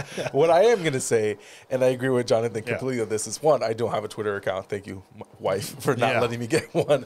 But two, even though, and again, it got a little tense in here earlier, we are still able to talk. Yeah. We're still friends. We're still able to go out and have a drink or have a beer or have a Right. seltzer water afterwards. And I think that's what's something that we've lost as a community, as, Yeah. as a country, is that the the wall of anonymity when it comes to Facebook and Twitter and all the other ones allow you to say these horrible things and then pretend completely like nothing has happened the next day. Mm-hmm. Where it's like if I see you every single day, I'm not going to say these things about you because I have to work with you. And as, a, as an elected official and those that are very politically active on the other side, we have to work with each other every single day. We still have to live in this community. We still go to the same churches and same grocery stores. And with the exception of maybe the Tampa City Council, you know, because oddly enough, the St. Petersburg City Council is far more diverse politically than, than Yeah, the Tampa yeah, one is. yeah. Which is you know, ironic. But but strangely enough, um, again, when you kind of go a step Mm-hmm. up, you know, and we're talking about our state legislature and then certainly our federal Mm-hmm. legislature,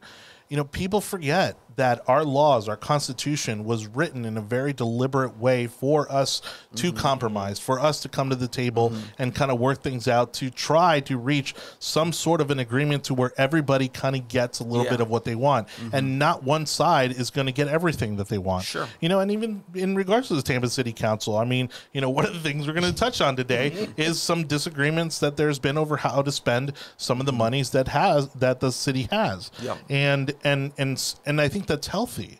You know, but people think that it's it's an all or nothing, you know, situation when it comes to our to our government at any level. Yeah. And it's actually quite the opposite. It was designed to be deliberate and it was designed for compromise. You know, and again, in a very, and you're more of a constitutional scholar than I'll ever be, but it was, it was designed that way. Yeah. Um, Oh, sure. This is nothing new. Oh, yeah. You know, No, these disagreements and this the sun. division and this, you know, uh, uh, vision onto how to Mm-hmm. get to where we want to be as a nation um, has existed since before we were a nation. Mm-hmm. And I'll tell y'all what, I mean, a couple of things. Like, I, I work on an autism foundation we've had for like 11 years. Every year we have the Sensory Friendly Santa event. We've had, we have like 120 kids. The, the gentleman that helped leads it with me, Jorge Santero, who's a good friend, he's a, a Cuban American Republican with a haircut from the Air Force that you can set a watch to. You know what I mean? And we work together and we're good friends. He's like family to me. I literally love the guy to death. If he's watching, I love you. But, you know, but we don't agree on politics. Or like y'all know, I'm very involved with veterans, a lot with veterans. I know a lot, whenever I go visit a veterans group, I know that probably 60% in the people, 70% of the people in the room, they'll probably disagree with me. All of them virtually who know me know I'm a Democrat. The ones that disagree Right. with me, they don't care. You know why? Because I'll have their back every single doggone time. Mm-hmm. Yeah. So that's, you know, again, on a lot of issues that are political that deal with government, we can look beyond R&D. And that's one of the things I try to stand for. And I love that about what you just said because I get I get pushback all the time when I make the same similar comment Mm-hmm. of like, look, I will fight for your right to say whatever you want Sure. because I myself want to make sure I have the right to say Sure. Mm-hmm. whatever I want. So even though I don't agree with 95% or whatever Mm-hmm. of, of someone else, I will still fight for the right that they have to as an American to say whatever they want protest or whatever. I have friends that are straight up Antifa in Cal- California and on the West Coast. Love them to death. We go have we break bread and everything else. I don't agree with anything they say, but I will always fight for their right to say what they want to say. Yeah, what's what's unfortunate is that you know, uh, and I've seen this on both sides, where people are, are insulating themselves to the extreme. Sure. You know, to where you know I have someone, you know, my best friend, you know, has completely cut out anybody who doesn't, Yeah, you know, agree with him politically. And while I understand where he's coming from, Mm-hmm. and I certainly share some of his concerns over where we're headed as a nation, Mm-hmm. um, I also don't think that's healthy. Yeah. Um, and and and not only is it not healthy, uh, I mean, you know, some of these friendships and relationships should be stronger than Correct. anyone's political views. Um, and and it's sad that you know we have seen politics. And, and who- maybe it's because we are living in it, um, you know. But again, I, I would argue that this has probably happened since the birth of our nation. That mm-hmm. you know that politics, you know, has divided families and it's mm-hmm. divided Sure. friendships. You know, now I think like everything, it ebbs and flows. Mm-hmm. You know, and right now we're kind of at a peak. You know, over the past twenty years, I think we've been kind of at a peak where you know everybody's been hyper political, but we've also been empowered with the most you know, with the strongest, most evolutionary form of information, mm-hmm. uh, you know, transferring, you know, that has ever existed. Mm-hmm. You know, and I think if you probably follow the course of history with the advent of the printing press mm-hmm. and the newspaper and television and radio, I would I would guess that you know if those parallels probably existed because all of a sudden everybody's hyper aware of what's Sure. happening in uh, in the world that surrounds them. Yeah, and it's true. I mean, I, I think though we're more acutely divided than any time since 50 years ago in the you know Vietnam post civil immediate post civil rights era, um, and if not then, then 100 years before then, the aftermath of the Civil War, not as devastating, but in the aftermath of Reconstruction, yeah. Reconstruction, yeah, Reconstruction during that That time, very, very acute. I mm. did a, a quick research about that. So contested that time that it Oh, would have yeah. if he if what if they wouldn't have done certain things, it would have caused another civil war Right. because it was that heated at that time. But I think what I think what we are missing the fact is that we need to get back to having conversations with people, having dialogues with individuals. I might not agree with you, but we can break bread or we can have a beer. Heck yeah, And I think that's something that people are forgetting, and that, that's how this starts, and that's Yeah. how we need we need to be the face of change that we want to see. There in the you mirror. go. Hey, everybody, thank you again for watching the Yard Sign. Don't forget, if you'd like the audio version of this show, we are now broadcasting live on Clubhouse. You can uh, catch that and keep that on your earpods while you're doing other things online. Uh, and you can also download the audio version of our podcast by subscribing over at any of the tech overlords at Google, Apple, Spotify, Audible, Amazon, and iHeartRadio. Uh, so please do so. We've got, we're actually, our, our podcast numbers are exploding on the audio side. So thank you to everybody who's been uh, downloading the show. Also, don't miss a special conversation uh, that we've uh, posted with Captain Will Smith. He's a private aviation pilot uh, talking about the recent strike over at Southwest, uh, or the strike that's not a strike. Um, you know, we, we of course just missed the turn in the news cycle where now Delta has come out and said that they are not going to be enforcing uh, vaccine mandates to any of their uh, staff. And so that's a huge development on that front. Um, but a great conversation nonetheless with Captain Will Smith for you to find over on our audio version of uh, platforms. again, Google, Apple, Spotify, Audible, Amazon, and iHeartRadio. Joining us, Tampa City Councilman Luis Viera and Anibal David Cabrera. We're going to go ahead and bring it home with tonight's final topic, which is building Tampa Bay. Uh, and uh, I kind of put it a little nicer, I think, than Anibal wanted to. Um, but I, you know, I want to kind of start off in the broader sense, you know, and maybe on a more positive note before we kind of shift gears to kind of some of the the minutia that I, I know Anibal wants to get to. Um, you have lived. Uh, are you born in Tampa? Pretty much about 99% of my life. Okay, all right. So, so, I mean, if it's been Mm-hmm. inspiring and and exciting for me to watch, and I've been mm-hmm. here since 2006, mm-hmm. I can only imagine for someone like you who has lived here almost Sure. their entire life, the growth that has happened in just these past 10 years. Mind you, not even since 2006. Yeah. And I'm talking specifically Tampa. 10, yeah. St. Petersburg has had its own amazing Yeah. growth Correct. and explosion and but what's happening right now Yeah. in Tampa is just unbelievable. And I know that, you know, with all its pros comes a lot of cons as well. Sure. And we'll get into some of that. Um, but, you know, going back to, um, you know, and I don't know how far back you would need to go. Where would you say, what was kind of the turning point? Uh, for Tampa to, to to create the environment for the explosion that we're seeing now. Yeah, you know, I mean, I think it all history sometimes a lot of lightning is captured in different bottles, so to speak, and I think that happened with us, which is, but it really emanates from downtown the Riverwalk, that that big risky move by Mayor Iorio, really built up a lot by um, uh, former Mayor Bob Buckhorn, and we continue with that right now. Which is to say that we're going to invest a lot in, in downtown transportation and downtown amenities, et cetera. Um, that and, and then the Riverwalk, such a tremendous thing. That that vision of having a downtown that is residential right? And and that you're going to make really robust improvements in has really really paid off for the city of Tampa. We're still miles where we need to be with regards to issues like mass transit, public safety. I could talk night and days on our public safety deficits. I'm I've, I've done a, uh, a push the city to do a public safety master plan for police and fire yeah. uh, throughout our city. We're behind on so many issues, but I think that that downtown has really been such a big thing, and it's not easy because, for example, I represent North and New Tampa, where they always go, "Oh, the downtown guys," and I tell people, "Listen, it's good to invest in downtown. We all want that." But North Tampa, and specifically what we call New Tampa, mm-hmm. I mean, is is also, I mean, in, in terms of real estate. I mean, oh, it's yeah. just been explosive. Oh yeah. I mean, there are tangents, you know, uh, in in that part of the county that yeah. I mean, just go on seemingly forever. It has. I mean, New Tampa. I, I, I'm like, for example, New Tampa. I'm in Hunters Green.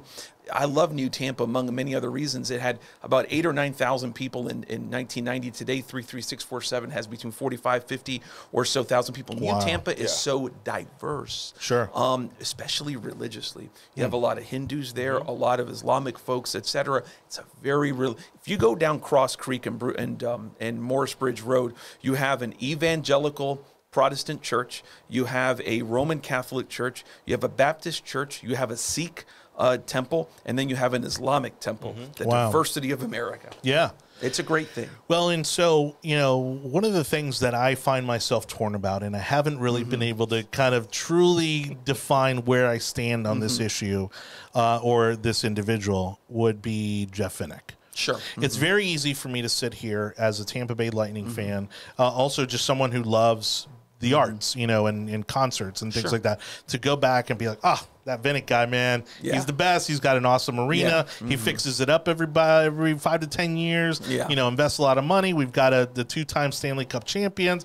I mm-hmm. mean, it's easy to kind of look at those things and be like, ah. Oh, the guy's yeah. you know incredible and and and again by all means you know i certainly have that mm-hmm. regard for him um and you know and and i I exaggerate, and mm-hmm. you would probably know the closer number. But Anibal and I were were debating a little bit. Uh, he says he doesn't consider Water Street downtown. I do, mm-hmm. um, you know, and that's debatable. You know, so far to kind of how you want to piece, you know, piece it out. Yeah, maps are debatable. But mm-hmm. let's say even looking at Water Street, mm-hmm. I mean, I hadn't been down in that area maybe since pre-COVID, mm-hmm. and I went down there recently uh, on two occasions for Lightning games. I thought I was in a completely different city. It is, yeah. It is unbelievable the transformation. I mean, we talk about how long it took to re, to rebuild the World Trade Center yep. in New York City. What he has done just in the last five years yeah. is unbelievable. And this is the first half of it, correct? Yeah, we have a whole. yeah, this is only right. Yep. This is just like one, one, phase or something. The like, Godfather you know. One Part Two is coming out. So, so yeah, don't use that as an example. so to me, while it kind of validates, you know, it, it validates and it, it kind of champions, you know, capitalism. Sure. Yeah. You know, I'm sure that you've also heard some of the criticism that I also, you know, take, mm-hmm. you know, in in into consideration when we're talking about one individual having a lot of power. Sure. You know, because I wouldn't use the word power. We use the word influence is more mm-hmm. that I would use when it comes to Vinik. I and I don't know. I mean, what what is so? Give us an idea of what the dynamic is like within the city council when it comes to working with someone yeah. like a Jeff Vinik and strategic partners in terms of what we've seen being developed over these past 10 years and how transformative it's been. I'd say that they're a major player in the city of Tampa that that has um, that their vision has run concurrent with the benefit of Tampa. Their vision has run concurrent with a lot of good things in Tampa. I wouldn't distinguish them any separately from something like USF, University of Tampa, the Straz Center. And of course, there's distinctions there, but in other words, I look at them as a big institution Yeah. that has a lot of relevancy within the city of Tampa, et cetera. I, that's kind of the way that I look at that whole uh, uh, project, et cetera. When you look at certain things, now again, I, the, the, the, you know, the uh, Stacy uh, White lawsuit obviously ran into that. But for example, take a look at the, uh, you know, all for transportation uh, sales tax that he helped champion. That's something that was going to, at least in my opinion, benefit all of the city of Tampa and all of Hillsborough If County. it was done, if it was done legally, yeah. and God willing, we can get back on in 2022. But um, but in other words, I look at them, and I think a lot of people just do, as a big institution in Tampa that has a lot of effects, whether it's with the lightning, whether it's issues like transportation, uh, economic development of that area. Like you said, capitalism. He's a capitalist. He's come into this area, and it's our job as elected officials to make sure that that capitalist rising tide, you know, will will lift more and more boats. Now, is it because again? I mean, he's literally changing the map of what downtown and Channelside looks like, um, or Water Street. Sorry, um, and and so is it that he's just got the recipe, and so you know he he knows kind of all the hoops and hurdles, and and and has been able to kind of move his projects along faster, mm-hmm. or or is it that he's been given some leeway and some flexibility in terms of what is typically allowed to do? Because I I mean, again, it, it, it for one individual, I mean, it seems like again, he has a lot of, mm-hmm. as Anibal would say, influence. But mm-hmm. on the other hand, um, it's it's like it's it's it's amazing at the speed that he has done this at. Sure, and, and again, I think it's one of those right persons, Right time. right time, right place type things uh, with uh, with Jeff Vinik. Um, I think I've maybe met him once, for example. I mean, I, I don't, I don't. If you saw me, you'd probably be like, "Who's that guy?" You know what I'm saying? right, right. So, so, but again, I, I think it's all about the right person, the right place, etc. He didn't become, to best of my knowledge, he didn't become wealthy because of Tampa. He came in here being a person who was wealthy, who wanted to make an investment, and it's wound up working out. But Yeah. I think it's been overall clearly to the betterment of Tampa.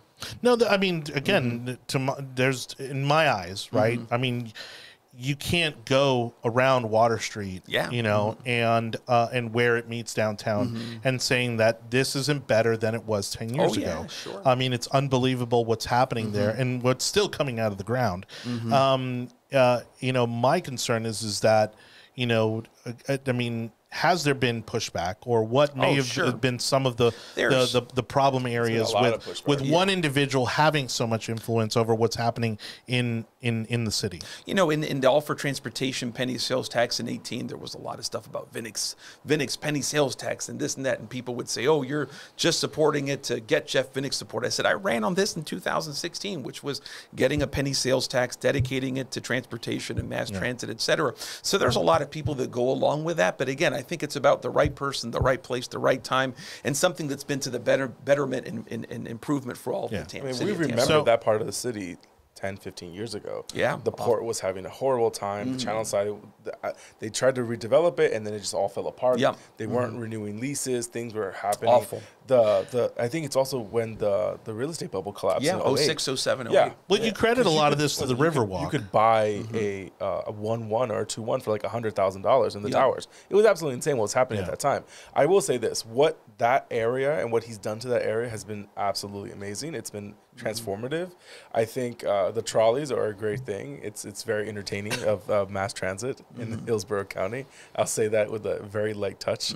Well, that's my pain point. I know you want to touch on the Straz, and so if you want to go ahead and kind of bring up, you know, the the the, the issue of the Straz and the money, and you know, and and again, this is maybe where you kind of showed your more fiscal side, fiscal conservative side on on this particular Fiscally issue. responsible. See, and here I am trying to give you some brownie points. Let us help you. And look, you know, full transparency, you know, like Anibal and I love the Straz. I mean, I, I go it's there awesome. constantly. Yeah. Oh, yeah, we go there all Um, the time. I mean, I love musical theater. I love the Yeah, Florida sure. Orchestra. I, I would much rather see them here in Tampa than in St. Pete. I need You them know? to bring back Miss Saigon. If they do not bring it back, Oh my God, I'm gonna have an issue. I want to see Miss Saigon. yes. That just became a whole other podcast. a whole other conversation. anyway, So- so I know that there's been a, a large back and forth when it comes to the money that was um, was was issued to the Straz, and after the money, it was was it 24 or 26? 25 million over five years. So I think a huge problem that people are having, and this is from people that work in the building, and I had a bunch of conversations with individuals that work in that building today, was that they felt that that the budget of where those funds are supposed to be going to is very mismatched. And they would like some kind of because they don't know who to talk to but they would like some kind of like check-in almost of how is that money being spent?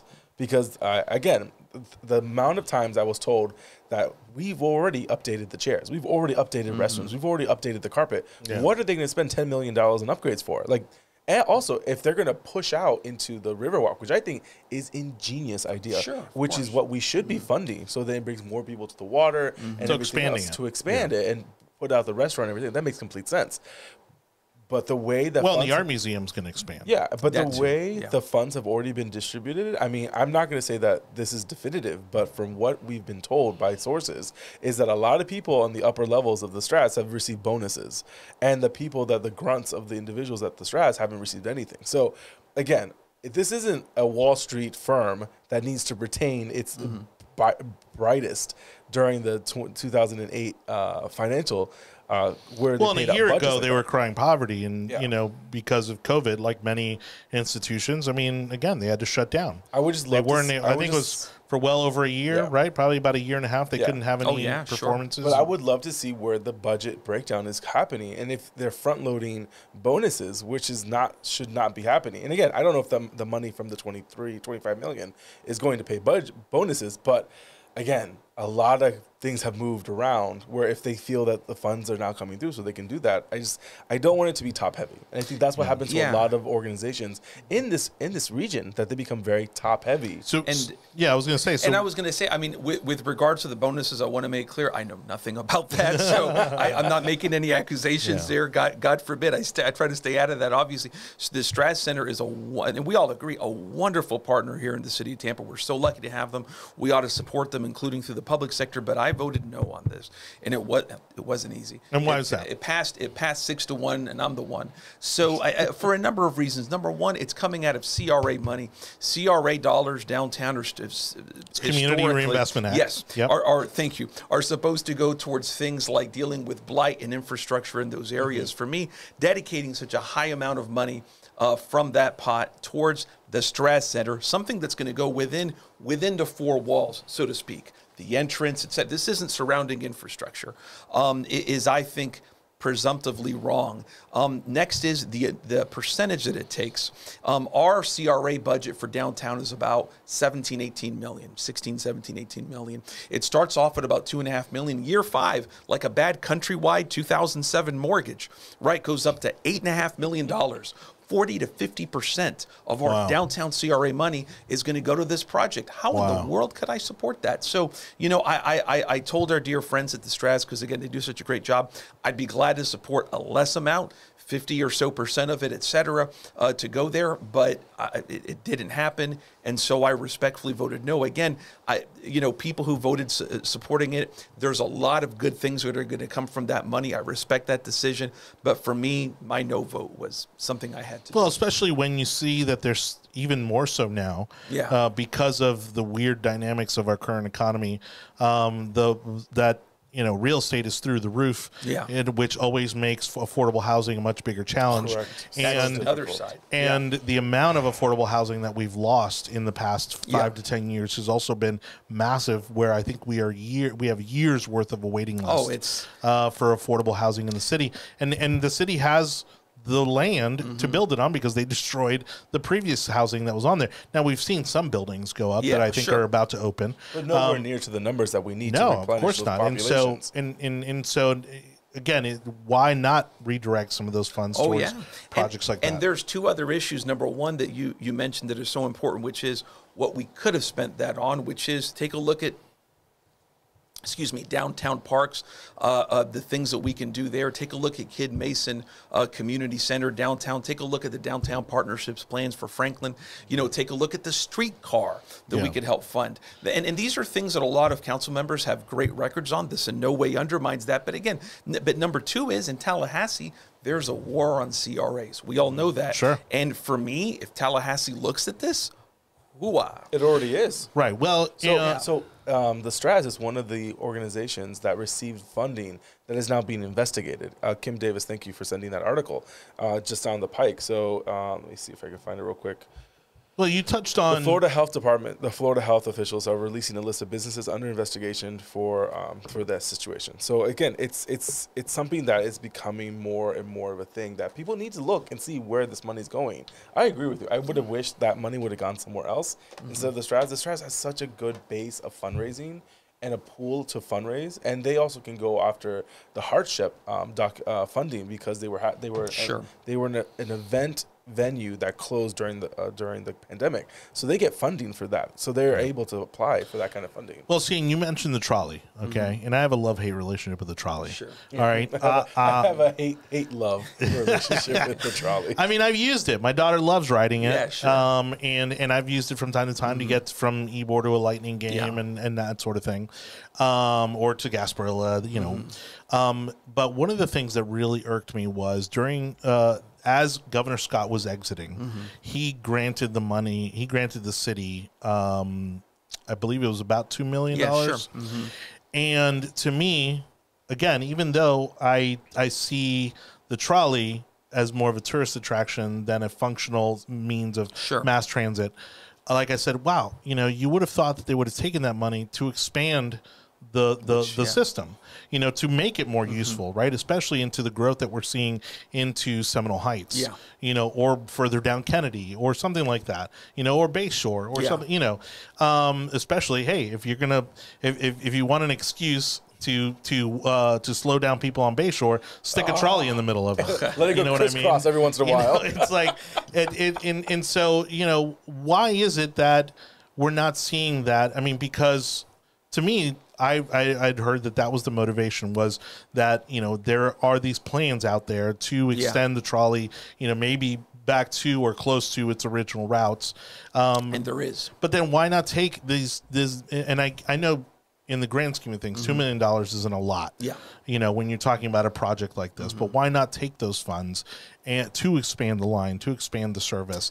I mean, rather than just saying, "Hey, it's free for everybody for the next I don't know three, four yeah, years." Yeah. So I I Which does nothing but skew the numbers. That we, again, mm-hmm. I love the idea of a trolley in the downtown core. Yeah. But let's figure out a way to cl- like close it into a loop of some Yeah. kind, so then it makes sense for me to get it on Franklin Street that I can get all the way to Ybor City. I just, Right. I just, I wanted to succeed. like if you could, yeah, I mean, as a Republican, I wanted to succeed. Sure. I mean, Sure, if you could take it from Ybor to to Armature Works, you know, uh, and, keep and, on or- drinking? and Franklin, you know, and again, if it would loop. Oh, yeah. Anyways, but It- but it's a- it so would the question really is good thing. why if why I could do, if I could do brunch all around Ybor City and downtown Tampa and the Armature Works, I would love it. It would be a great thing to happen. Again, Oh. get let help us help you as Republicans figure this out. well, you know, mass transit, like for example, all and for you lost transport. all of us. oh, but all for transportation. Always point people to this. In New Tampa, the suburbs, that's the classic suburbs, it passed with about 57, 58%. Right. That's a lot of Republicans voting for that. That's a lot of independents voting for that. So in other words, you know, that that issue for me, there's a lot of cross, you know, work there. But again, this money That's still on the gone- fence, though. I mean, that's you know, 57, 58 percent isn't like an overwhelming majority. Oh, yeah, I mean, that's for I mean, it- it raising was your a very taxes, di- it is. Sure, of course. This isn't like some constitutional amendment. If you want to do this, this is hey, do you want to pay more money in taxes? When you get almost three out of five people in the suburbs saying yes, you got to send that up to the Vatican for America. Right when they're going to be the least, know, it's when, true. when in all likelihood they're the least to benefit from it, right? Because in in, in I don't agree with that. but- no, well, because well, well, let's, let's I mean, be a little bit honest. There's not going to be a mass transit driving up Bruce B. Downs to get No. to New Tampa. You can't. Yeah, it's Well, almost that's- impossible. Right, exactly. And so to my point, because I've lived inside the city and, and like I do mm. now, and I've lived outside the city. Yeah. You know, and I've told people if you want mass transit, start outside the city. You know, you got to Mm-hmm. Sure. Mm-hmm. start either in Plant City or South Shore, Apollo Beach area. You know, if you if you can go down that far, certainly Brandon would be a great place to start. Yeah. You know, um, and I, you know, again, we've seen what the crosstown has done for the city. Sure. Um, to the extent that you know now the Gandy extension, I've Mm-hmm. heard nothing but great things, um, and and so I think that's the problem is, Mm-hmm. is that the suburbs typically get the raw end of these kind of mass transit deals, Sure. where in reality that's where it could do the most good. Oh, yeah, because sure. that's where most of the traffic's coming from. You know, your people that live in Hyde Park aren't having a hard time getting to work every day. Yeah. Oh, yeah. You know, it's the people coming from New Tampa or Brandon And or two- Temple Terrace. And, again, in New Tampa, there's only two ways to get in or out. That's either Yeah. the highway or Bruce B. Downs. Yeah. It's and again the large population of individuals that are working at USF, working at Moffitt, working downstream Mm-hmm. of that. Many. Many. So I would assume that some kind of pilot program there would make a little bit more sense. Because again, I think what happens because you have the city and then you have the county, and the county despises what's happening in the city when it comes to mass transit because they think they're going to get nothing but peanuts. And again, I don't disre- disagree with what they're saying. Well, no, I, I tell people, sorry to cut you off, but I use this example all the time. You know, I use South Florida, where I was born and raised Yeah, in, sure. as you know, basically the people mover. the precursor Yeah. to what Tampa is going to be in 15 to 20 years. And it took this, it took Miami Dade County Mm-hmm. 30 years to connect it to the airport oh my sure. gosh. Yeah. Well, you that's know, whole. and and so again, it goes down to the planning, Mm-hmm. you know, and the fact is, is that now that it's completely built out and there's no new land, you know, Mm-hmm. to be able to take from, you know, to extend, you know, the reach of the rail Mm-hmm. system. Um, it's it's now, I mean, it's kind of like what we see in the subways in Boston and New York, where you have this crowded mass transit system, Mm-hmm. Yeah. you know, that really doesn't do much to alleviate traffic. And, and, and again, with going back to the Straz, my issue with, with the, the plan was where it could have been used, the unintended consequences Yeah. it's going to have with CRAs. And I just wish that there would have been more of a um, engaged discussion with the public. And it's hard to do that when the public doesn't come to council. I get it. But in other words, I wish more people were engaged in that issue. I have, again, nothing against the Straz. You mentioned the Department of Health issue. I have nothing with the, no, nothing against the Straz on the COVID issue or anything of that nature. God bless them. They're a great community partner. I just think it was a fiscally unsound policy using money that shouldn't go to that at that level. As Republicans, we completely agree with you. I will say this. Yeah. I just want my Miss Saigon. That's all I want. That's all I'm asking for. I went all the way with LBJ there. Oh all Oh the my way. gosh. Br- Bring Bryan Cranston. All right. Well, uh, ladies and gentlemen, thank you so much for watching the Yard Sign, the most important relevant podcast in politics, uh, coming to you from Tampa Bay. Uh, thank you again to our friend Luis Viera, Ta- Tampa Pleasure. City Councilman. When are you up for uh, re-election, by the way? Oh, thank God, not until another year and a half. Oh, all right, I'm always I'm always out and about, and I tell people I'm not here to ask for your vote because that's a long time away. Thank God. Yeah. 23, right? Yeah. well, we'll definitely have you uh, back uh, uh, probably it. a few I, times. I before love the Tampa election I cycle. I think it, It's so it awkward. is ingenious. Yeah. Whoever came, what was it? Uh, um, I don't even know what mayor or who made that decision, but I love it. I love it that it's off by a year. Yeah. It makes life so much easier. Well, and it's one way to control the outcome. What? What are you talking about? I don't know what you're talking about. Oh, yeah, we didn't even get to talk about redistricting. All right. So, anyways, on behalf of Anibal David Cabrera, uh, again, City Councilman Luis Viera, I'm Jonny Torres. Thank you so much for watching the Yard Sign. We've got the audio version of our podcast available at the Tech Overlords at Google, Apple, Spotify, Audible, Amazon, iHeartRadio, and now Facebook. Actually, we've been posting the audio version of our podcast on Facebook's new podcast feature. Um, and so if you want just the audio version of the podcast on Facebook, you can do that as well. So uh, on behalf of these guys, thank you so much for watching. We'll see you back here next Monday night. Uh, have a great night, everybody.